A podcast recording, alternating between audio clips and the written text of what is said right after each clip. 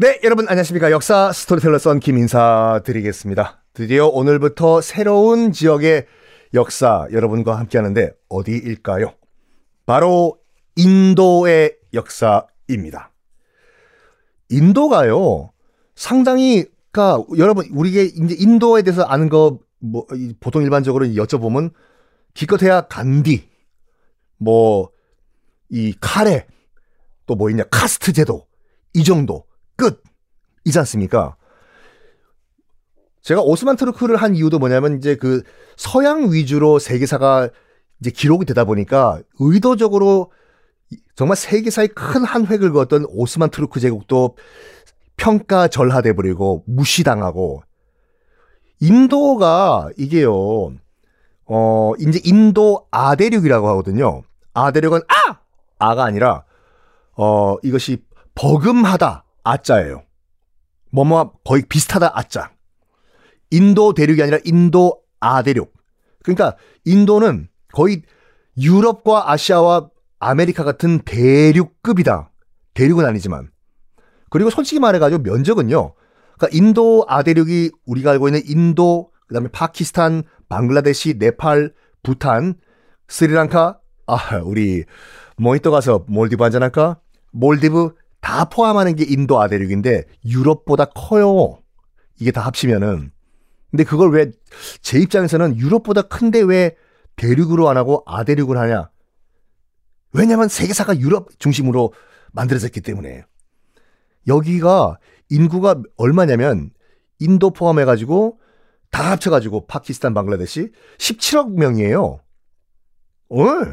전 세계 인구의 사분의 일이 이 동네 살아요. 파키스탄, 방글라데시 무시하면 안 된다니까요. 파키스탄만 인구 이억 명이에요. 방글라데시 인구 일억 오천만 명. 인도 십삼억이요. 이런 나라에 대해서 우리가 아는 게 별로 없다. 이거는 상당히 안타까운 일입니다. 인도, 우리가 무시할 나라가 아니에요. 그러니까 우리가 뭐 잘못 알고 있는 게 상당히 많아요.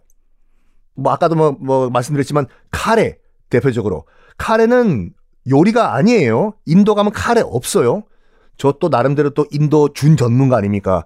인도 여행 굉장히 많이 갔다 왔거든요. 누비고 다녔어, 인도를. 하여간 그 어, 인도 가서 카레 달라고 하면은요, 무슨 카레? 카레는 일단 카레가 아니라 커리죠.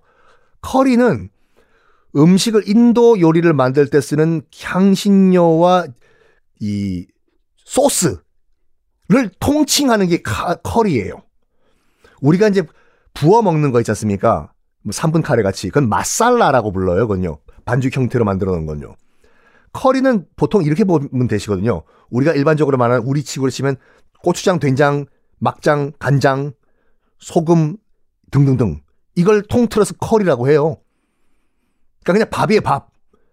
그래서 인도 식당 가가지고 카레 주십시오 그러면 이거랑 똑같다는 거니까 밥 주세요. 그럼 황당한 거죠. 거기서는 무슨 밥을 드릴까요? 이런 상황이 된 거예요. 이건 나중에 제가 차차 또 설명드릴게요. 일단 커리는 요리가 아니라 향신료와 소스를 퉁쳐서, 우리가 고추장, 된장, 간장, 막장, 소금을 다 양념이라고 하는 것과 같이 그거를 커리라고 하고, 우리가 부어 먹는 거는 마살라라고 불러요. 여기 딱 일본 때문에 그렇다니까요. 그 영국과 일본 때문이에요. 편의상 편의상 그 인, 영국 해군도 그 이 배에서 음식이 부패가 잘 되니까 그 부패를 약간 방지하고, 부패된 것도 대충 먹기 위해 가지고 인도 마살라를 비벼 먹었거든요, 빵에다가. 근데 그걸 이제 커리라고 부르기 시작한 거예요, 일, 영국 해군이. 근데 일본이 메이지 유신 이후에 이제 서구화를 할 때 영국 해군 카피했거든요, 일, 일본 해군이. 그럼 당연히 영국 해군이 먹던 커리를 먹었겠죠. 먹었어요, 실제로. 일본 해군도. 그래서 지금도 매주 금요일은, 매주 금요일은 일본 해상자위대의 카레의 날이에요. 그날은 이 배급으로, 급식으로 카레 나와요. 그 전통 이어가가지고. 그러니까 발음도 커리인데, 커리가 발음이 힘들어가지고 카레라고 하고, 영국은 빵 찍어 먹는데 우리는 빵 뭐 안 먹는다 했어. 밥이랑 비벼, 비벼 먹는다 했어. 해서 일본에서 탄생한 것이 카레 라이스거든요. 그것이 다시 우리나라에 들어온 거고. 하여간 이 어마무시한 인도, 그 우리가 알고 있는 뭐 불교 또 인도에서 나온 거지 않습니까? 불교, 힌두교, 이 어마무시한 문명에 대해서 우리가 거의 알 수가 없어. 그러면 안 돼. 그래가지고 제가 여러분께 오늘부터 인도 여행을 함께 떠나보도록 하겠습니다. 그리고 실제로 인도는요, 오스만 투르크와 같이 한때 남아시아를 호령했던 대제국들의 시리즈였습니다. 엄청나게 선진, 발달된 문명이었어요. 특히 건축짱, 타지마할이죠. 인도하면 떠오르는 그 이미지 타지마할. 대규모 건축. 그가 이제 인도의 마지막 제국이었던 무굴 제국이 만든 건축물이거든요. 자, 이 인도 한번 들어가 봅시다. 자, 문제는 이제 인도는요, 우리가 인디아라고 부르는 나라는 한 번도 자기네 나라를 인디아라고 부른 적이 없어요. 에이. 자, 먼저 정, 명칭 정리부터 해볼게요. 뭔 소리야? 인디아를 인디아 사람들이 인디아라고 부른 적이 없다고요? 네, 그렇습니다. 자기네 나라를 인디아라고 지금은 부르지만 공식적으로 이전에는 부른 적이 없어요. 명칭 정리할게요. 자, 인도 대륙을 한번 지도를 보실까요? 삼각형으로 밑으로 쭉 뻗쳐 있죠. 엄청나게 큰 땅이에요. 그리고 그 인도 대륙은 아시아와 단절돼 있어요. 뭐로? 히말라야 산맥으로. 거의 섬이에요, 섬. 그래가지고 인도 대륙은 나머지 아시아와 전통적으로 역사적으로 거의 단절돼서 살아왔어요. 따로. 인도만의 그 문명을 키워왔어요. 자, 이 히말라야에서 눈이 녹으면은요, 엄청나게 많은 물이 만들어지겠죠? 그게 동서로 강이 하나씩 큰 강이 생깁니다. 서쪽으로, 왼쪽으로 흐르는 강이 바로 인더스 강, 오른쪽으로 흐르는 강이 갠지스 강. 보이시나요? 양대 강.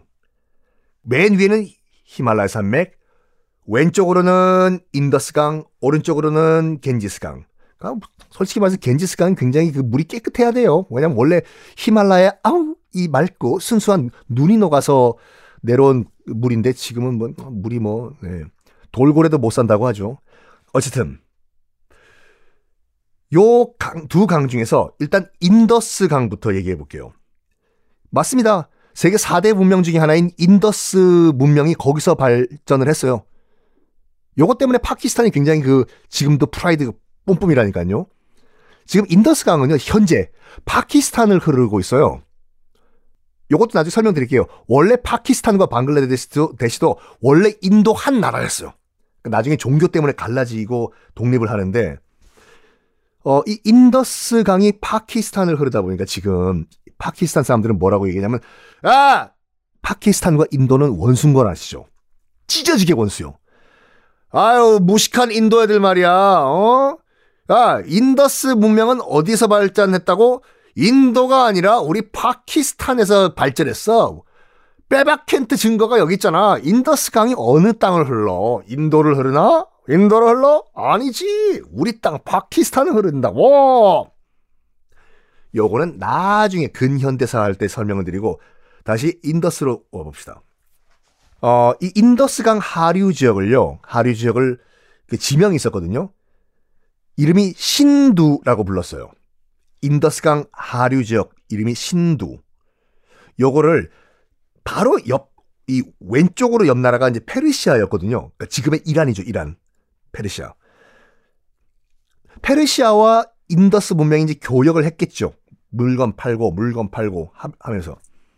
그럼 당연히 페르시아 사람들도 신두라는 지역을 발음을 해야 될 거 아니에요. 그렇지만 안타깝게도 이란, 그러니까 지금의 이란, 페르시아인들이 S 발음을 못해. S 발음을요. 그걸 H 발음으로 해요. 하다 보니까 신두가 힌두가 됐어요. 잘 따라오셔야 돼요. 그 지역을요. 힌두.